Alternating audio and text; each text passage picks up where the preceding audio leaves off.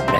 Zapraszam na podsumowanie tygodnia redakcji Euractiv Polska. Nazywam się Patrycja Gosk i opowiem Wam, co działo się w tym tygodniu na świecie. Dzisiaj będzie między innymi o dacie wyborów samorządowych oraz o projekcie nowej ustawy medialnej. Podczas środowej konferencji prasowej po posiedzeniu rządu Donald Tusk przyznał, że 7 i 21 kwietnia to najbardziej prawdopodobne daty wyborów samorządowych ze względów kalendarzowych. Teoretycznie powinny one były odbyć się w 2023 roku, ale rząd Zjednoczonej Prawicy przesunął termin na kolejny rok. Argumentem był fakt, że w zeszłym roku odbywały się już wybory parlamentarne oraz referendum. Premier zwrócił również uwagę, że chodzi o uniknięcie zbieżności daty wyborów ze świętami wielkanocnymi z jednej strony i z drugim weekendem majowym z drugiej. W obu przypadkach bowiem frekwencja wyborcza byłaby prawdopodobnie mniejsza. Będziemy gotowi na pewno jeszcze w styczniu z taką inicjatywą, powiedział Donald Tusk na konferencji prasowej 3 stycznia w odpowiedzi na pytanie o nową ustawę medialną. Zapewnił także, że nowe władze zrobią wszystko, by uwolnić tę przestrzeń od partyjnego modelu. Premier Tusk zwrócił uwagę, że w sprawie ostatecznego kształtu nowej ustawy medialnej może tylko ponowić ofertę, także pod adresem prezydenta Andrzeja Dudy. Jeśli pan prezydent jest gotowy z nami współpracować, to mogę tylko powtórzyć moje słowa o pełnej otwartości. Nie chciałbym, aby naprawa Polski była blokowana na końcu prezydenckim wetem, oświadczył szef rządu. Warto zastanowić się, jak odbudować media publiczne, także na poziomie dobrej ustawy. Podkreślił premier, przyznając, że nie jest to łatwe zadanie i wymaga ono dobrej woli.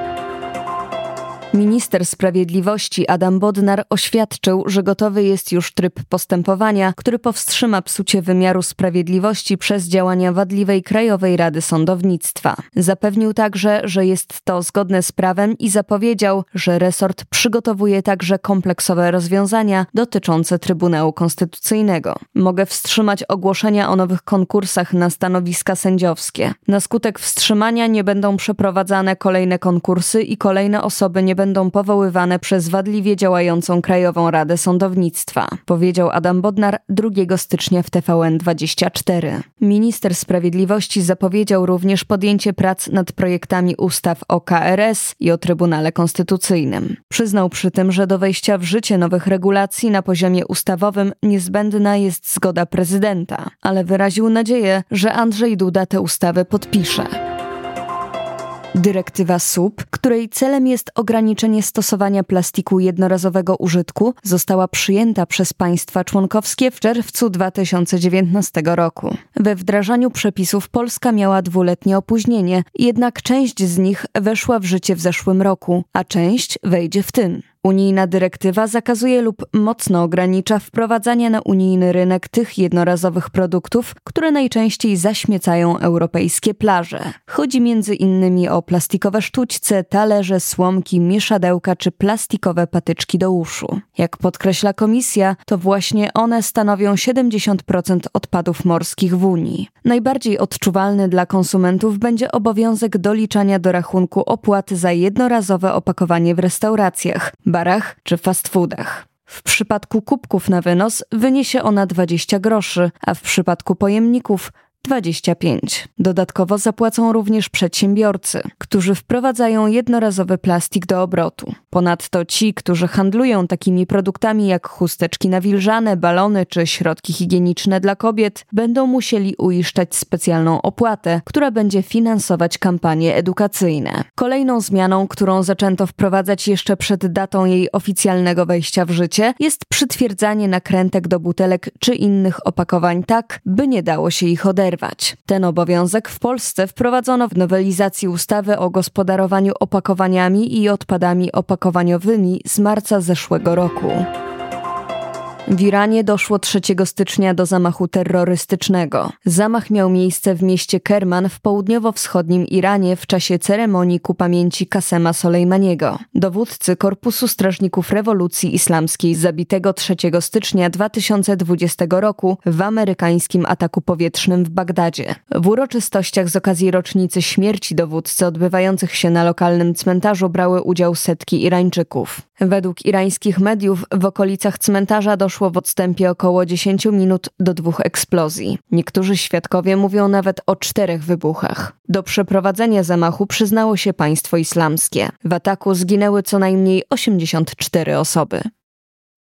2 stycznia w stolicy Libanu, Bejrucie, doszło do wybuchu, w którym zginął jeden z przywódców Hamasu, Saleh al-Aruri. Wybuch spowodowany był atakiem dronów, a o przeprowadzenie go Hamas i Hezbollah oskarżają Izrael. Armia izraelska odmawia jednak komentarza w tej sprawie. Atak wzbudził obawy, że możliwa jest coraz większa eskalacja konfliktu na Bliskim Wschodzie. W Libanie działa bowiem Hezbollah, organizacja podobna do Hamasu i wspierająca Palestyńczyków. Od początku wojny w październiku na terenach przygranicznych regularnie dochodzi do wymiany ognia między armią izraelską a bojownikami Hezbollahu. Hezbollah odpowiedział na zabicie al-Aruriego ostrzałem rakietowym grupy izraelskich żołnierzy w pobliżu miejscowości Marcz Naja. Atak przeprowadzony przez izraelski dron został również skrytykowany przez pełniącego obowiązki premiera Libanu Najiba Mikatiego. Ten wybuch jest kolejną izraelską zbrodnią, mającą na celu nieuchronne wciągnięcie Libanu w nową fazę konfrontacji po atakach na południu kraju, w których zginęło wielu męczenników, a wiele osób zostało rannych, stwierdził.